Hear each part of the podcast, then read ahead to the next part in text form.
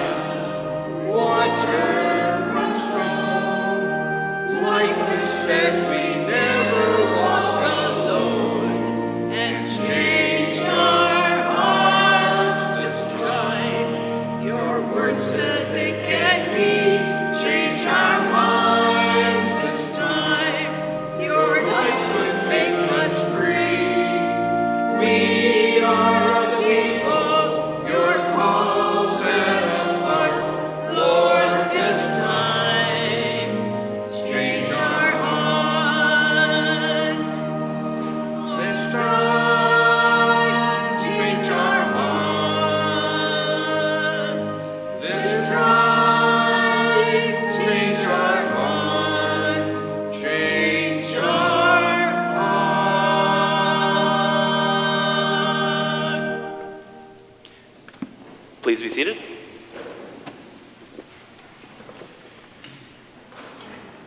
My brothers and sisters in Christ, good evening. It's a great joy to be with you once again for this last night of our mission we titled Called. It's a reminder we're all called by God, essentially to a life of holiness, a life to be a saint. And hopefully, these figures in Scripture have helped us to see that though their lives are not perfect like our own, by giving their lives over to the Lord, He made it something beautiful. Before we begin, just a quick um, show of hands. How many of you were here for the first mission night? Put your hand up. Okay, now keep your hands up. How many of you were here for the second mission night? Okay, everyone put their hands down. How many are you here for the first time tonight? Welcome, welcome. Hopefully, you were able to t- tune into our live streaming, as many people are watching this evening. And just to recap, as we conclude our mission, on our first evening, Abraham's faith we saw as tested and rewarded. And last night we experienced David's kingship, not perfect, but a man overall after God's own plan for his life. Now, I have to confess that I did this mission in a little over four years ago in Leamington. And one of the comments I received from the parishioner I knew during my time there as an associate pastor helped me to put together this last section of the mission. She said, Great talk, Father. Really appreciate the message and insight. But one thing kind of bothered me. Where were the women in Scripture? That comment has haunted me for the last four years. And I promised if I would give a mission like this again, I would accept the challenge of finding a call story of a woman in Scripture. So, challenge accepted. I wrestled with it a bit, and honestly, my first thought was Mary. But to be honest, I already had done a mission just next door in Tilbury Comber on Mary of December of last year. I wanted to provide something fresh for you. That's when it hit me. What about the true original girl boss of Scripture? Esther or Queen Esther, as she's known in the story. So tonight we conclude by wrapping up with Queen Esther's call story and how she single handedly saved a nation with God's help, obviously. The book of Esther is quite short, which is perfect for us because that way we can get right into the action and glean as much as possible from the story. The story is about love, intrigue, conspiracy, and ultimately putting God in charge of one's life. The story takes place in the Persian capital of Susa during the reign of King Ahasuerus. And it is a time that the Jewish people are living in exile. They are away from the promised land, the land of their ancestors and are required to live a whole new life without a temple or a place to offer sacrifice to God. The story begins with the deposition of the rightful queen, Queen Vashti. During a banquet, the king invited Vashti, after seven long days of partying on good wine, to come out before the crowd in her royal crown and show the peoples and the princes her beauty. But she refused to do so. The king was furious, and on seeking the advice and counsel, he believed not only did she offend him directly, but offended all the provinces and people who are under his charge. In essence, it was a crime against the state. Her punishment was banishment from the kingdom. Now, with the throne empty, the king had a tough task of finding a replacement. The king called for all the beautiful young virgin women to come to the kingdom to find a worthy replacement. I guess it was a kind of predecessor to the reality show The Bachelor. Now it is in this part of Scripture that we are introduced to Mordecai. And he is a Jew that was exiled to Persia. And he brought with him his uncle's daughter, her name Esther. The scripture describes her as beautiful and lovely. Without parents and orphaned, Mordecai adopted her and treated her as his own daughter. With the edict sent out to find a new queen, Esther is whisked away to the king's palace.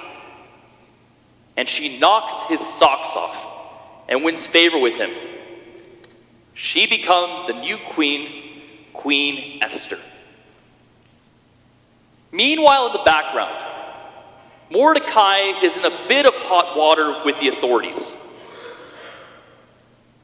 For Mordecai, because of his faithfulness to the king, helped to quell an assassination attempt on King Ahasuerus' life. The king made Mordecai a servant of the king's gate, essentially a sort of private security detail. The issue is Haman, the king's highest official, has a bit of an ego trip and decides whenever the, he passes the king's servants, they were to bow to him and pay him homage. For Mordecai, being a faithful Jew, this was not possible. Only God is to be worshiped, to be bowed to, and to be offered homage. The servants' kings tried to get Mordecai to explain why did he refuse to fulfill such a simple request. But he remained silent and still would not bow. Because of this one act of disobedience, the central drama of the story begins to unfold that would not only affect the lives of Mordecai and Esther, but the whole fate of the Jewish people. Haman, after this blatant disobedience, issues an irrevocable, irrevocable decree to not only kill Mordecai, but because Mordecai was a Jew, kill all the Jews of the kingdom, just because he refused to bow to Haman. The decree sealed with the king's insignia that all Jews from the kingdom of Persia were to be arrested and killed in order to avoid a rebellion, another one of Haman's lies to the king. The day would be determined by casting lots, and it would be a day of reckoning, not only for Mordecai, but the entire Jewish population in the kingdom. When Mordecai discovered this decree, he did what a faithful Jew would do at the time. He put on sackcloth and ashes, a sign of penance and lamentation and wept bitterly at the king's gate, pleading with God in his prayer for God to act and rescue his people once again. One of Esther's attendants warned her about Mordecai's actions at the gate. Esther quickly dispatches them to give him some clothing. And it's at this time that Mordecai drops the bomb on Esther. He gives her attendant the decree issued by Haman to show Esther. The catch Esther herself is a Jew, but the king does not know that, nor the royal court. What is Esther to do? She invites Mordecai to gather all the Jews in the region to fast for three days in order to prepare for her most difficult challenge.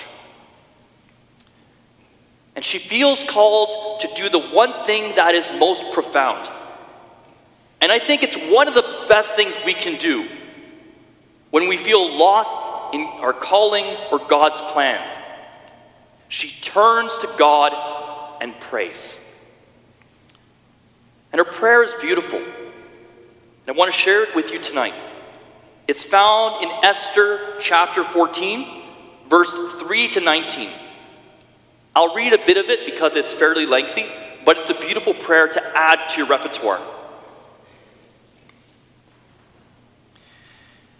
And she prayed to the Lord God of Israel and said, O my Lord, thou only art our King, help me, who am alone and have no helper but thee.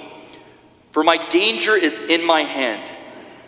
Ever since I was born, I have heard in the tribe of my family that thou, O Lord, didst take Israel out of all the nations, and our fathers from among all their ancestors, for an everlasting inheritance.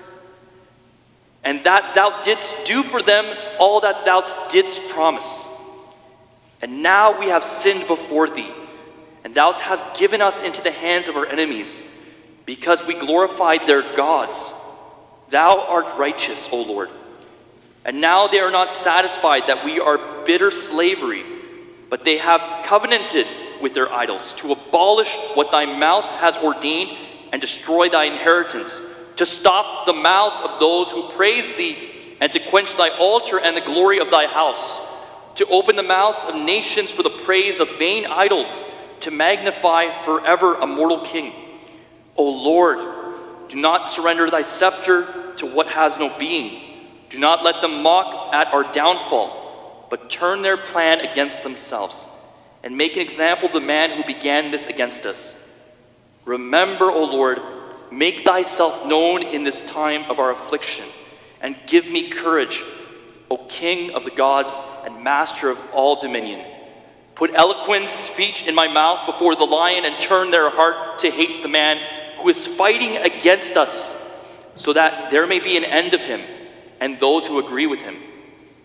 But save us by thy hand, and help me, who am alone and have no helper but thee, O Lord.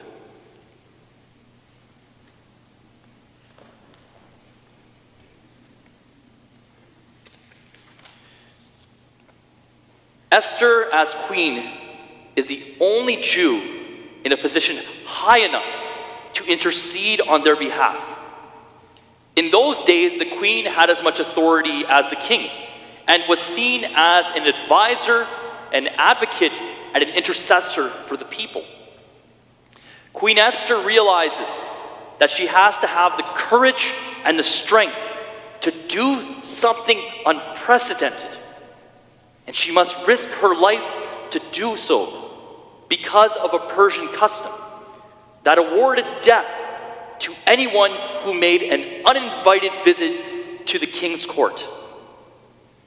She has to speak to the king one on one, breaking the law in order to do this and risking her life.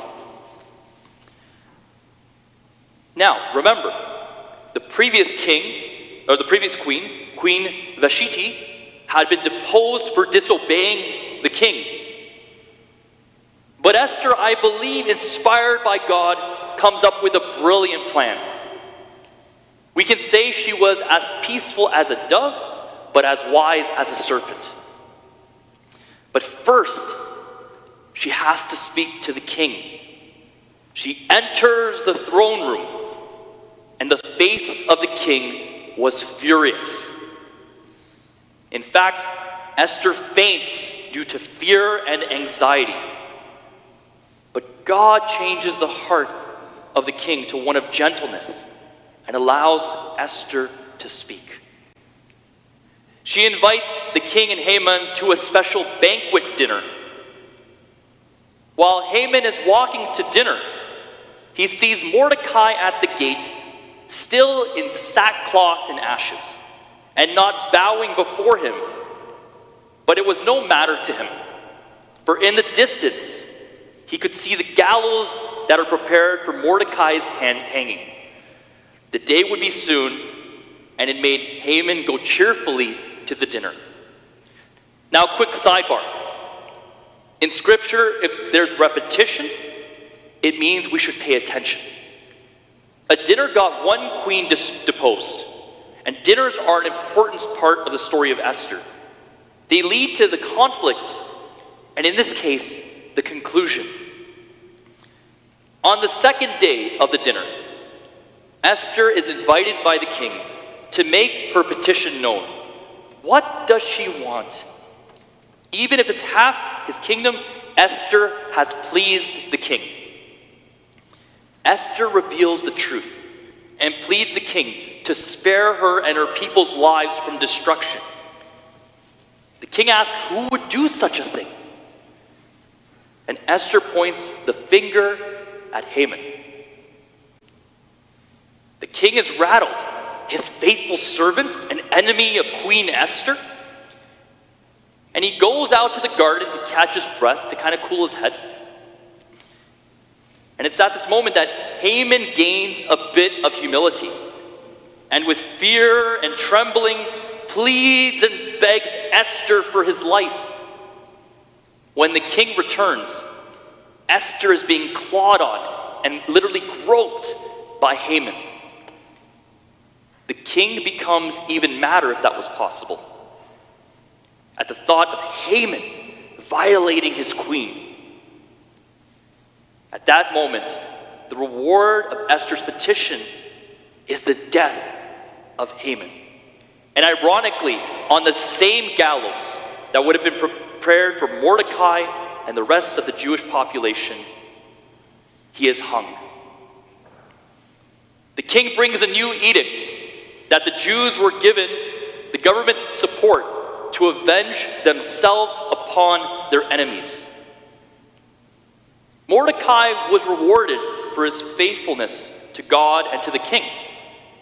And just to backtrack, Haman actually failed to share with the king that Mordecai was never rewarded for the prevention of his assassination. Mordecai is rightly rewarded and essentially becomes the new Haman, the highest servant in all of the kingdom.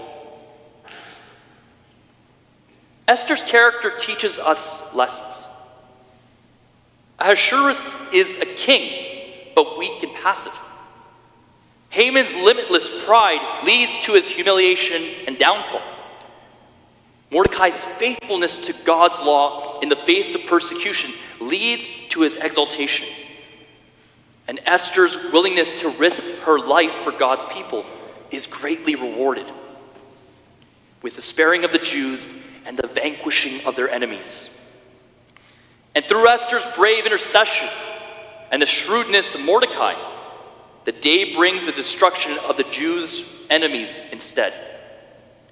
Mordecai and Esther enshrine the day in the Feast of Purim, Hebrew for lots, which is celebrated by the Jews to this day.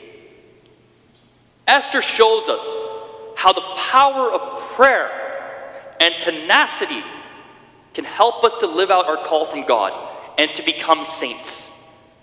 And we can become saints in whatever and wherever God has planted for us. Whatever adversaries or enemies we experience, as long as we put our faith and trust in God as Esther did, we can truly become saints. The end. Oh, right. I have to conclude my story. A lot like Esther, I, I was in an unexpected place. So let me conclude my story tonight.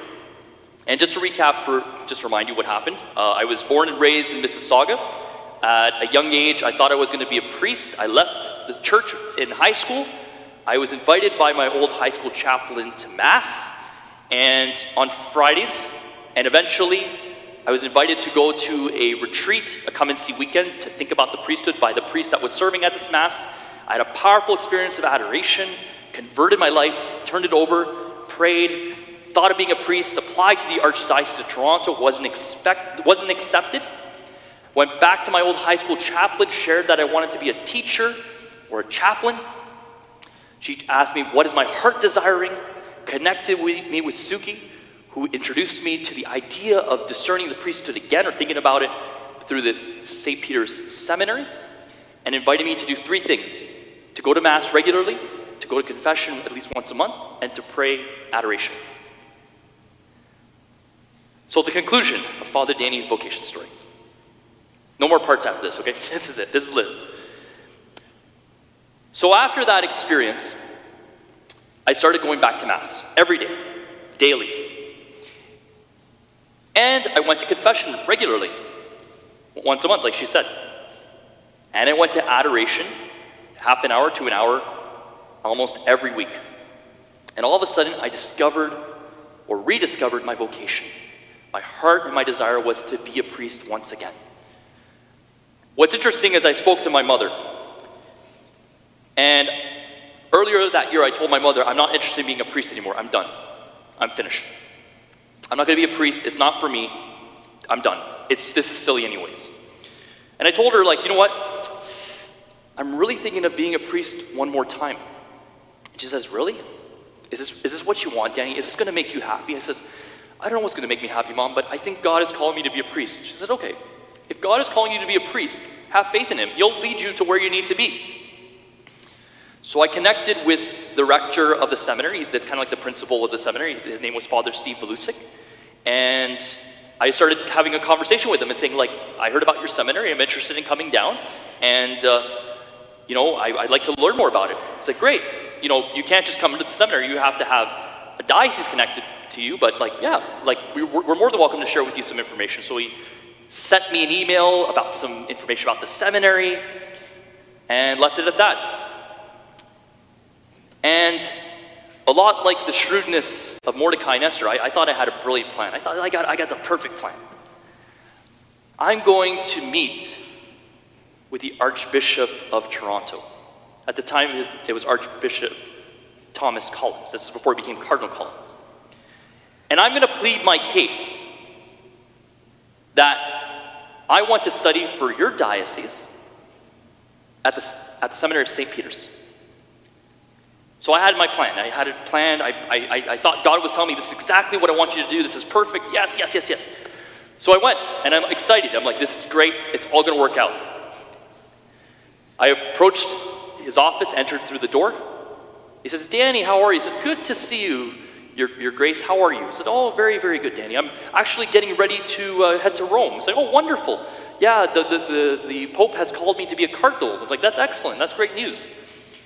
So, uh, I don't know if you know why I'm here. He says, As you know, I probably, probably I wasn't accepted into your seminary at St. Augustine. It's like, Yes, yes, I heard that. I, that's very unfortunate, Danny. You know, I'm, I'm very, very disappointed. But, you know, it, okay, well, don't worry. I got a plan, Your Grace. I'm going to study for your diocese at St. Peter's Seminary. Oh. Oh, you are? Yeah, isn't that great? Danny, I'm afraid, no, you can't do that. I said, Well, why not? Well, we have our own seminary. And if I put you in another seminary, the rector's going to ask me, What, you don't trust us to form this guy? Like, no, I have to put you in our seminary. But tell you what, I'm going to speak with the rector and I'll see what I can do. If you don't hear back from me by next week, call my office, I'll have a message for you. So I left the office a little bit disappointed, but saying, okay, I'll take it, to, you know, the Lord will lead this holy man to make them realize they made a mistake. This is perfect. I call a week later and I ask for, you know, oh, is uh, Archbishop Collins there? No, no, he's off to Rome. Actually, he's being received uh, in, a, in the cardinalship. Like, awesome, awesome. He's being a cardinal. That's great. Does he have a message for Danny Santos? Did he leave something? He's like, actually, he did. It says no right now. Does that make sense to you? I'm like, perfect. Perfect. So I was disappointed. I was kind of like, oh, Lord, like another stumbling block. Like, I rediscovered my vocation. I, I feel called. Like, what are you saying to me? What, what, it's like you keep putting roadblocks again and again and again. And I did the one thing I thought I could do. I asked the question. For the first time ever, I asked. I stopped telling the Lord what I wanted and I said, Lord, what do you want from me? You know, a lot of times our prayer should be, uh, uh, speak, Lord, your servant is listening, but a lot of times it's like, listen, Lord, your servant is speaking. That's how it was for my prayer life. It was a lot of like, Lord, you do this for me, and you can do this, and you do this. And for the first time ever, I told the Lord, Lord, what do you want me to do? And I was inspired. I was inspired. And the, the, the beautiful thing of the word inspired, inspire, the breath of the Holy Spirit to spires to breathe. So the Holy Spirit, the breath of the Holy Spirit came upon my heart and said, Call the seminary. So I did. I called Father Steve and I said, Father, you know, I, I talked to the Archbishop of Toronto and it's not going to work. He said, Okay. But I got to ask you one question Do you need priests in the Diocese of London? And I remember his voice changed. It was very strange. His voice got deeper and it became so profound. And he just said, We desperately need priests. And I said, Okay, let me think about this for a minute before I make a decision. So I hung up the phone and I took that to prayer. Kind of like Esther, I just went to the Lord and I asked, Okay, Lord, I just had this answer. What do you want me to do? And then I realized that a lot of the saints before me had learned to say yes to God's will, even if they were not sure what that plan looked like. And I was inspired by St. Paul. St. Paul, if you remember, was Saul. He had a conversion after his road to Damascus experience. And his first mission felt like he was called to go to the synagogues and preach to the Jews, his own people. But he was ostracized and kicked out. And eventually he realized my mission is bigger. My mission is to go out to the Gentiles, those who are not Jewish, and bring them closer to Christ. And I realized, Lord, is that what you're saying to me? Are you saying that I want to preach to the people of Toronto? I, want, I grew up in Toronto. I love Toronto. But you want me to be in London. Is that what it is? So I connected with Father Matt Kacharski in the summer, and I said, you know what? I think I'm called to the Diocese of London. And the first question he asked me is like, "Are you uh, are you married?" I'm like, "No. Why would you ask that?" Like, "Don't worry. I get a lot of guys as vocations directors that say they're married." I'm like, "Okay, you're already like top number one right now." And he asked me a question. He says, "Well, why London?" And he said, "You know what? If you can answer that for me, I'd love that too." I said, "I don't know. I, I just I feel drawn to this place. I feel like my heart is calling me to come here. I feel like the Lord is saying to me to take a risk. Take a risk." So I applied through the Diocese of London to the seminary, St. Peter's. I filled out my application, filled out my form, went for my interviews. And I remember my last day, I went for my psychological. And Father Steve says, uh, Don't worry, you know, we're going to have a discussion about your, your, your, your, your case, and we'll come out and give you an answer right away. I said, Okay, I'm looking forward to this. And I waited. And I waited. I waited almost an hour. And I was just slumped along the hallway. I was, I was in the chapel praying. I was like, okay, Lord, like, come on, let's get, let's get going. Let's get this going. And he said, and he said, Danny, what are you doing here? I'm like, well, I'm, I'm waiting for an answer, Father. Oh, that's right, that's right. I completely forgot. Let, let me bring you to my office. Well, Danny, we looked at your application. We looked at your psychological test. We had a discussion with the bishop. And uh, you know what? We feel that you're called to at least discern or think about being a priest in the Diocese of London. So, congratulations. That was in the summer of 2010. I started my formation at St. Peter's Seminary in September of 2010. But the story's not over because everyone's like, yeah, congratulations, you became a priest. No, not yet, not yet, not yet. Back up, back up a little bit. I had to learn a very important lesson about God's will at the seminary. And I think the seminary through good people, through good professors, but most importantly, through my human formation counselor there, Josephine Harriet, and my spiritual director, Father Frank O'Connor, opened my eyes to my own failings and to my own weaknesses. And for the first time ever in my life, I had to be vulnerable. And the word vulnerable means to be wounded. It was to show my woundedness because by his wounds we are healed, and Jesus heals us through our own wounds. I remember I was standing before the seminary faculty and I was acting like I was a know it all. Like I knew everything about every council, I knew everything about this, I knew everything about that. I was a real annoying seminarian. You know, you know, the, the, it's like I heard this terrible joke once. It's like, you know, what's the difference between uh, a seminarian and a terrorist? You can negotiate with a terrorist. You can't negotiate with a seminarian often. They're good men. If they're watching, you guys are good guys, trust me. You're better than I was, trust me. And I got pulled in by the faculty one day. Father Al Momni pulled me into his room in the formation office, and he said, Danny, how can I say this charitably to you?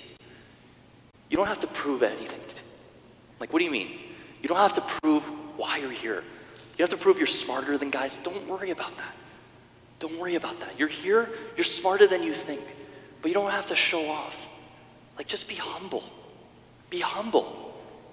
Your intelligence will make you a good priest. A humble heart of Jesus will make you a good priest. And I said, Well, thanks. But deep down, I'm like, ah, you know, that's just, that's just the faculty. But one day I took it to heart. And I said, okay, I'm going to go talk to another person. I'm going to talk to Josephine Harriet. She was the human formation counselor. And we believe at the seminary, human formation is important. You know, grace builds on nature. If you have a man who's a jerk, he's probably going to be a jerk of a priest if he doesn't change his attitude. So I went to Josephine and I shared my heart. And I basically did exactly like I did with Mr. Video. I opened up my heart and I shared with her my thoughts and my fears and my worries, my anxiety. And she asks me, do you love God? I thought, what, what, what kind of question is that? Of course I love God.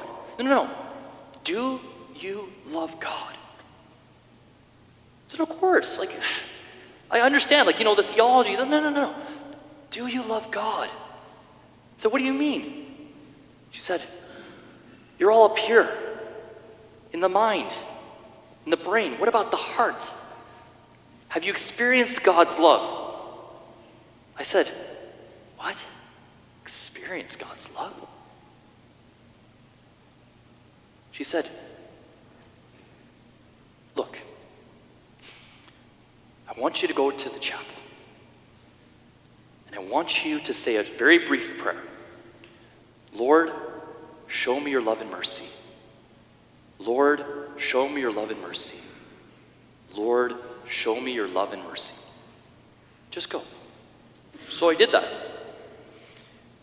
And I'm like, oh, here we go. I, so I knelt on the kneeler, the to, and I'm just like, Lord, show me your love and mercy.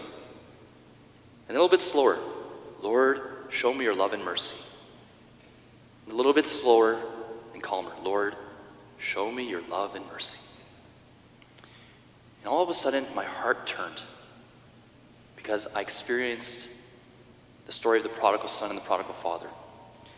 And it was that moment, it was almost like a light switch in my heart went off to realize, Danny, you're doing everything wrong because you're trying to win my love for you.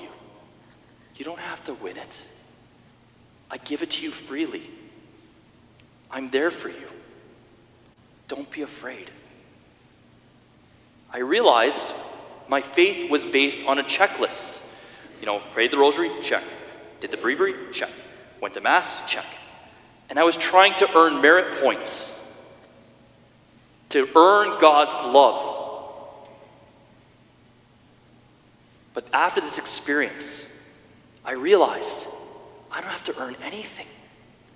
God loves me. And everything I do now is a response to that love, a response to that gift of mercy. It changed my whole life. It changed who I am.